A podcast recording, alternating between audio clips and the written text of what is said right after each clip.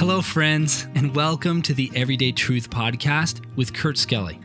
We are here to show that the Bible is relevant to your life every single day. And we're glad you joined us here for the conversation. Right now, we're studying the book of Revelation in a series called The End is the Beginning. Now, let's join Kurt for today's episode. And welcome back, my friends, to today's episode of Everyday Truth. I have my cool beans coffee shop mug from the Wilds Christian Camp in Brevard, North Carolina. Love that place. Love uh, love preaching there. Love the teenagers, and I'll tell you, they just do a, such a super job, and they do a great job on their coffee as well. So just so you know, we are uh, talking about the seven trumpets that are being revealed as a part of the seventh seal. So remember, we, we talked about the seals, the scroll and the seven seals. In the seventh seal, we see the introduction of the seven trumpets. And I said a bit last episode that it's hard to determine uh, are these sequential? In other words, do we see the unfolding of seven seals and then in chronological order uh, the seven trumpets, or are the seven trumpets a restatement of and expansion in detail of the seven seals? I'm not quite sure, but I am sure of this. This is the Word of God, and these all represent real events that will take place both in heaven and on earth.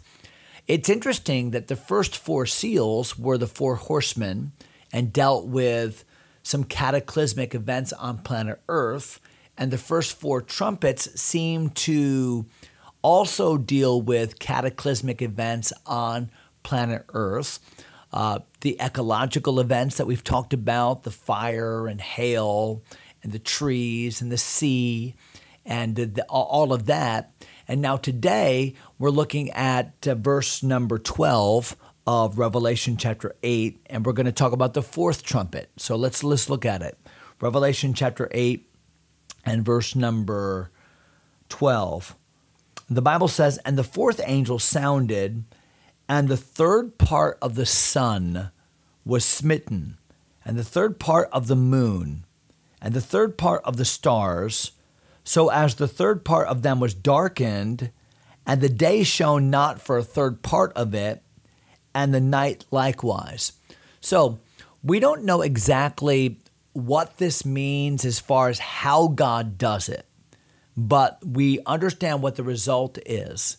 And what, what God does here in this the sounding of this trumpet and the aftermath is that essentially a third part of the day, the daylight, goes away. And so it becomes dark. So if there is, for instance, depending on the time of year, 14 hours of daylight, then a third of that, so four and a half hours or four hours and 40 minutes time, is completely dark. Or if the moon helps to shine light upon the night and the stars, one third of the night now is completely black. And we do know this that in times of unrest, in times of panic and riot, darkness is the worst thing. That's when the gangs come out. That's when bad things happen. That's when fear is exacerbated. So, on top of the ecological disaster, on top of the food shortage, on top of the water contamination, on top of all of this, now is this darkness that is pronouncing the fear this darkness that's exacerbating the panic, no doubt, that's taking place on planet Earth. Now, it may also serve as a cover uh, for God's people who are trying to escape to the mountains and escape to safe places to hide. And we're going to talk a little bit more about that in the ensuing chapters. But no doubt, a time of great fear on planet Earth. Look at verse number 13. And I beheld, and heard an angel flying through the midst of heaven, saying with a loud voice, Woe, woe, woe to the inhabitants of the earth by reason of the other voices of the trumpet of the three angels which are yet to sound. So it's almost as if we, we hear the first four trumpets, we see the great mayhem that is taking place upon the earth and the fear and the panic and all that goes along with it.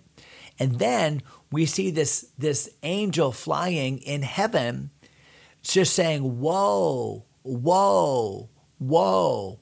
And a woe is a pronouncement of, of fear and, and almost frustration to say, There's nothing I can do but just say, Alas. There's nothing I can do but just buckle down for the inevitable negativity. So, woe, woe, woe.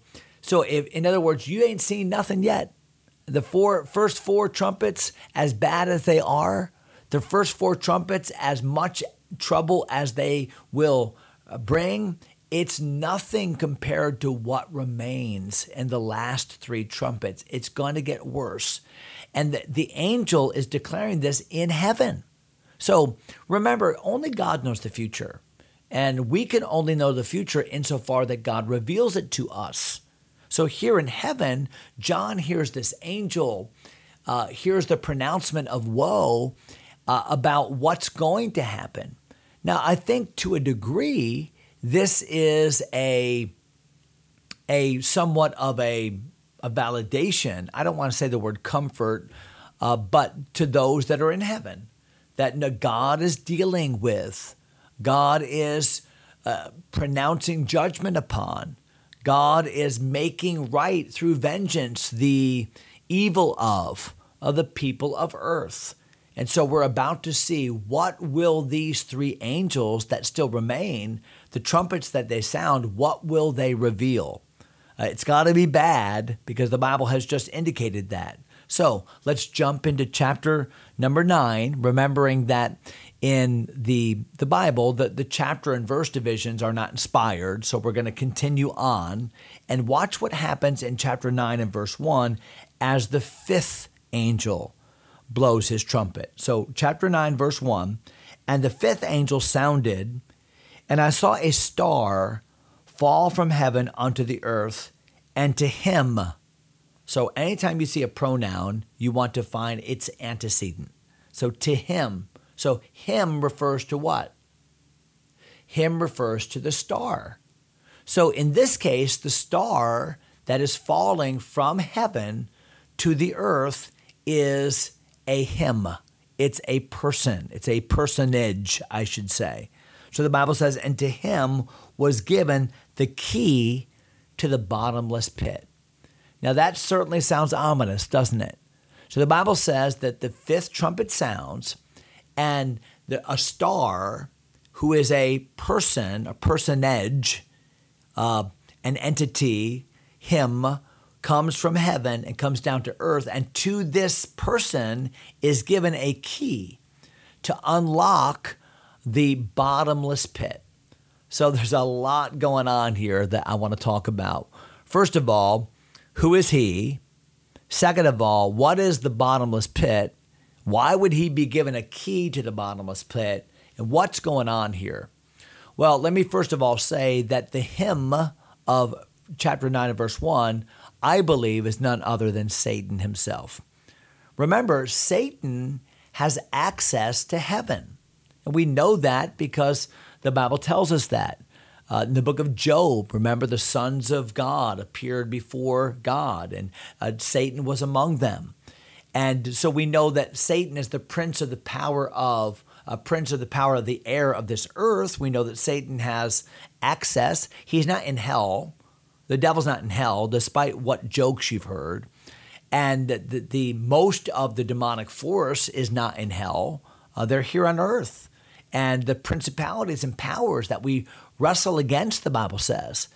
And yet, the Bible says here, the star is coming from heaven. He has given a key to open the bottomless pit.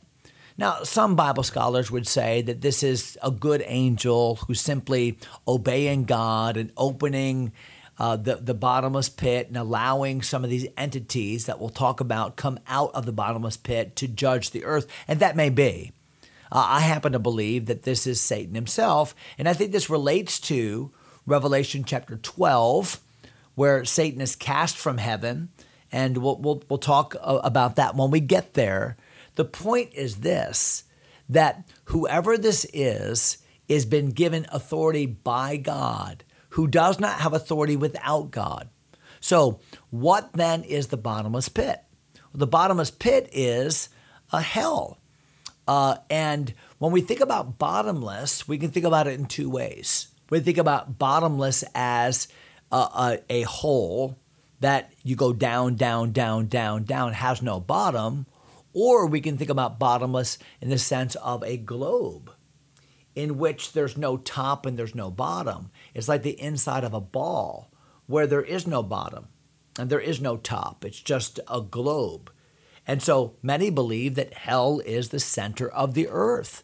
And so could this be that this key to the bottomless pit, there's somehow access to the center of the earth, the burning center of the earth, where some entities already dwell and where the, the souls of the departed damned are being held captive until the day of final judgment in Revelation chapter uh, number 20. So look, look if you would at verse number uh, 1 again. So the fifth angel sounded.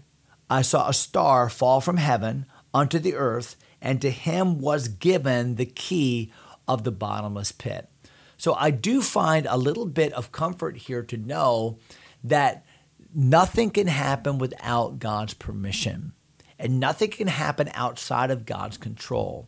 And even the the the, the key to hell itself had to be given to this star, this entity, I believe Satan himself, who now can open the bottomless pit and bring in, from Satan's perspective, reinforcements to hurt the children of men, to uh, bring more pain upon the earth.